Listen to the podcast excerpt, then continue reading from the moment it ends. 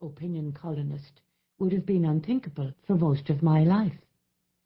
The columns were usually about politics or social questions or moments in popular culture. They weren't personal at all. They used a confident public voice. My readers probably thought I was as confident as that all the time, but I knew the truth. My private life was solitary. My private voice was apologetic. In terms of national influence, I mattered in Ireland, but I possessed nothing of what has traditionally mattered to women and what had mattered to me during most of my life. I had no lover, no child. It seemed to me that I had nothing to look back on but failure. But when I'd been writing my columns for ten years or so, a publisher came to me and asked whether he could put some of them together in book form. I said that was fine. No one would track my work through the back numbers of the newspaper, but a book gets around. It might be the only thing to read in a trekker's hut in Nepal. It would be catalogued in the National Library. It would be there for my grandniece who is only a baby now. But I wasn't interested in the old columns. I was interested in what I would say in the personal introduction I'd promised to write. What would I say about myself, the person who wrote the columns? Now that I had the opportunity, how would I introduce myself? I'm fairly well known in Ireland. I've been on television a lot and there's a photo of me in the paper at the top of my column. But I'm no star. People have to look at me twice or three times to put a name on me. Sometimes when I'm drinking in a lounge bar, a group of women, say, across the room, may look at me and send one of their number over to me. Or when I'm in the grocery store, someone who has just passed me by turns back and comes right up to me and scrutinizes my face. Are you somebody? they ask. Well, am I somebody? I'm not anybody in terms of the world. But then, who decides what a somebody is? How is a somebody made? I've never done anything remarkable. Neither have most people. Yet most people, like me, feel remarkable. That self-importance welled up inside me. I had the desire to give an account of my life. I was finished with furtiveness. I sat down to write the introduction, and I summoned my pride. I turned it into a memoir. I imagined the hostile response I'd get in my little Irish world. Who does she think she is? I could hear the reviewers saying. But it turned out not to be like that at all. The world my story went out to turned out to be much, much bigger than I'd ever thought. And it turned out to be full of people who knew me, who were sisters and brothers, although we had never met, who were there to welcome me coming out of the shadows, and who wanted to throw off the shadows that obscured their own lives too.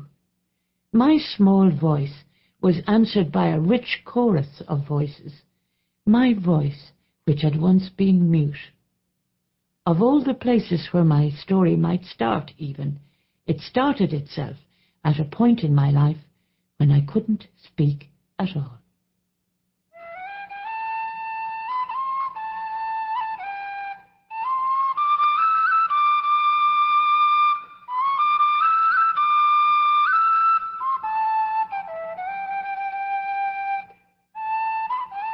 In my early 30s and entering a bad period of my life, I was living in London on my own, working as a television producer with the BBC.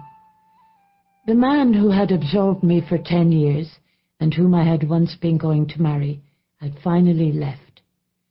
I came home one day to the flat in Islington and there was a note on the table saying, back Tuesday. I knew he wouldn't come back, and he didn't. I didn't really want him to. We were exhausted, but still I didn't know what to do. I used to sit in my chair every night and read and drink a lot of cheap white wine. I'd say hello to the fridge when its motor turned itself on. One New Year's Eve, I wished the announcer on Radio 3 a Happy New Year to you too. I was very depressed. I asked the doctor to send me to a psychiatrist. The psychiatrist was in an office in a hospital. Well, now, let's get your name right to begin with, he said cheerfully. What's your name? My name is. My name is.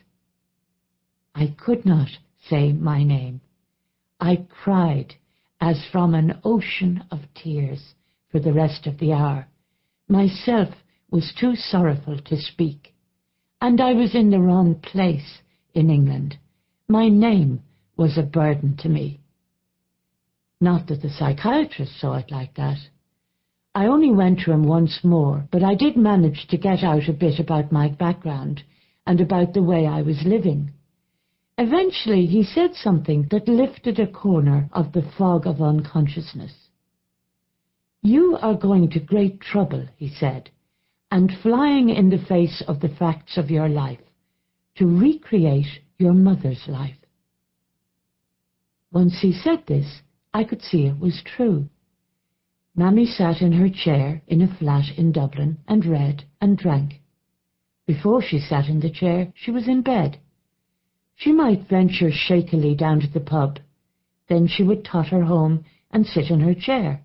Then she went to bed. She had had to work the treadmill of feeding and clothing and cleaning child after child for decades. Now all but one of the nine had gone. My father had moved himself and her and that last one to a flat, and she sat there. She had the money he gave her, never enough to slake her anxieties. She had nothing to do, and there was nothing she wanted to do, except drink and read. And there was I, half her age, not dependent on anyone, not tired or trapped, with an interesting, well-paid job, with freedom and health and occasional good looks. Yet I was loyally recreating her wasteland around myself. One of the stories of my life has been the working out in it of her powerful and damaging example in everything. Nothing matters except passion, she indicated. It was what had mattered to her, and she more or less sustained a myth of passionate happiness for the first ten years of her marriage. She didn't value any other kind of relationship. She wasn't interested in friendship. If she had thoughts or ideas, she never mentioned them.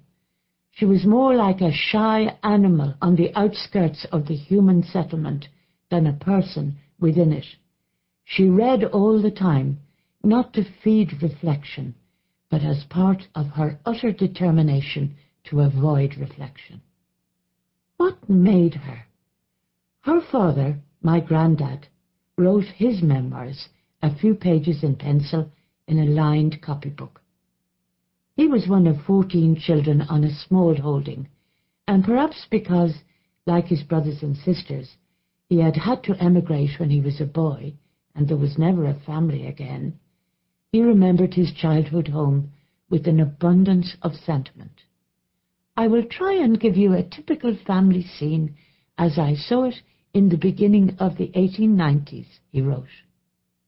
Father would enter the kitchen after dark and would start making and mending a chair, a basket, or some harness. He would always sing at his work, he having a great variety of songs in both English and Irish. The babies would be asleep, and the next elders would have their feet washed in a wooden vessel, then follow. After the rosary was said, the next elders would retire. Mother would be putting the last thread in her needle.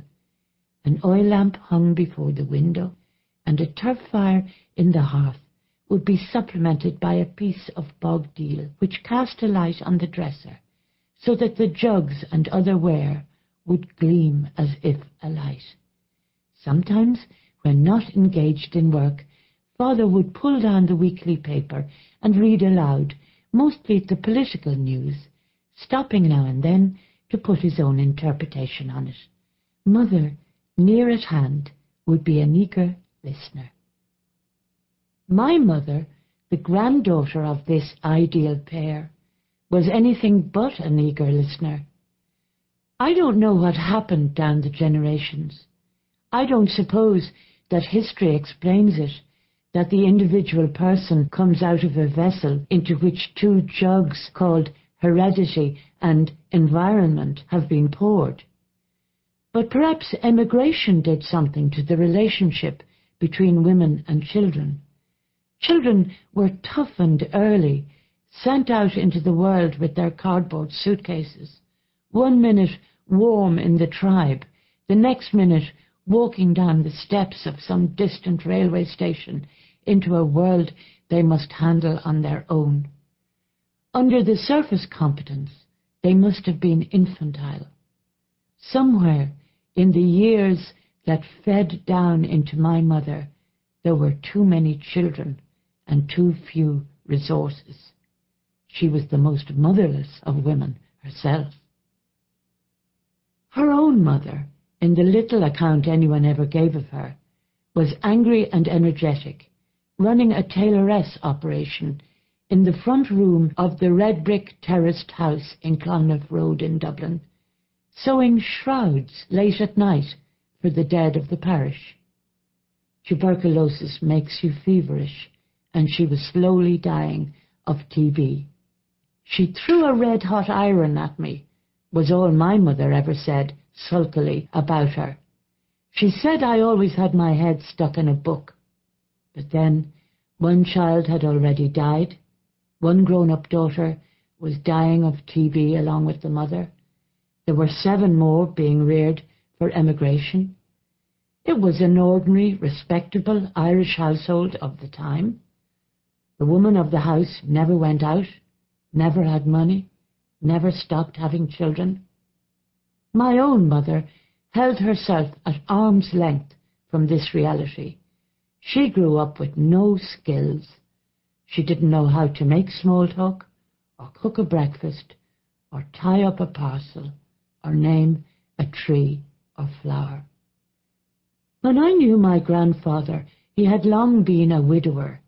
He dreamt of champion greyhounds and hobbled up Clonliffe Road to a public bench where he talked slowly with other patriarchs, other countrymen displaced. I didn't know why my mother feared him. He ate bullseyes and read the Saint thrillers he would say to me from his frowsty bed, Hand me over those trousers. He'd fumble in the pocket and give me pennies. He sat on the upright chair to put on his long johns, and his penis was like some purply, barnacled mineral thing found on the seabed. He expected his tea and bread and butter brought to his chair. He would certainly have denied that the fact that three of his children were ferocious alcoholics had anything to do with him. No one takes responsibility for the big Irish families that in generation after generation are ravaged by alcoholism. My mother didn't want anything to do with child rearing or housework, but she had to do it. Because she fell in love with my father and they married, she was condemned to spend her life as a mother and a homemaker. She was in the wrong job. Sometimes I meet women who remind me of her when I stay in bed and breakfasts around the country. They throw sugar on the fire to get it to light and wipe surfaces with an old rag that smells, and they're forever sending children to the shops. They question me, half censorious, half wistful. And did you never want to get married yourself? The one thing my mother knew definitely existed was her body. She was sent home from convent boarding school because of dancing too close to the girl she adored. She was baffled by the punishment, never having heard of lesbianism. I remember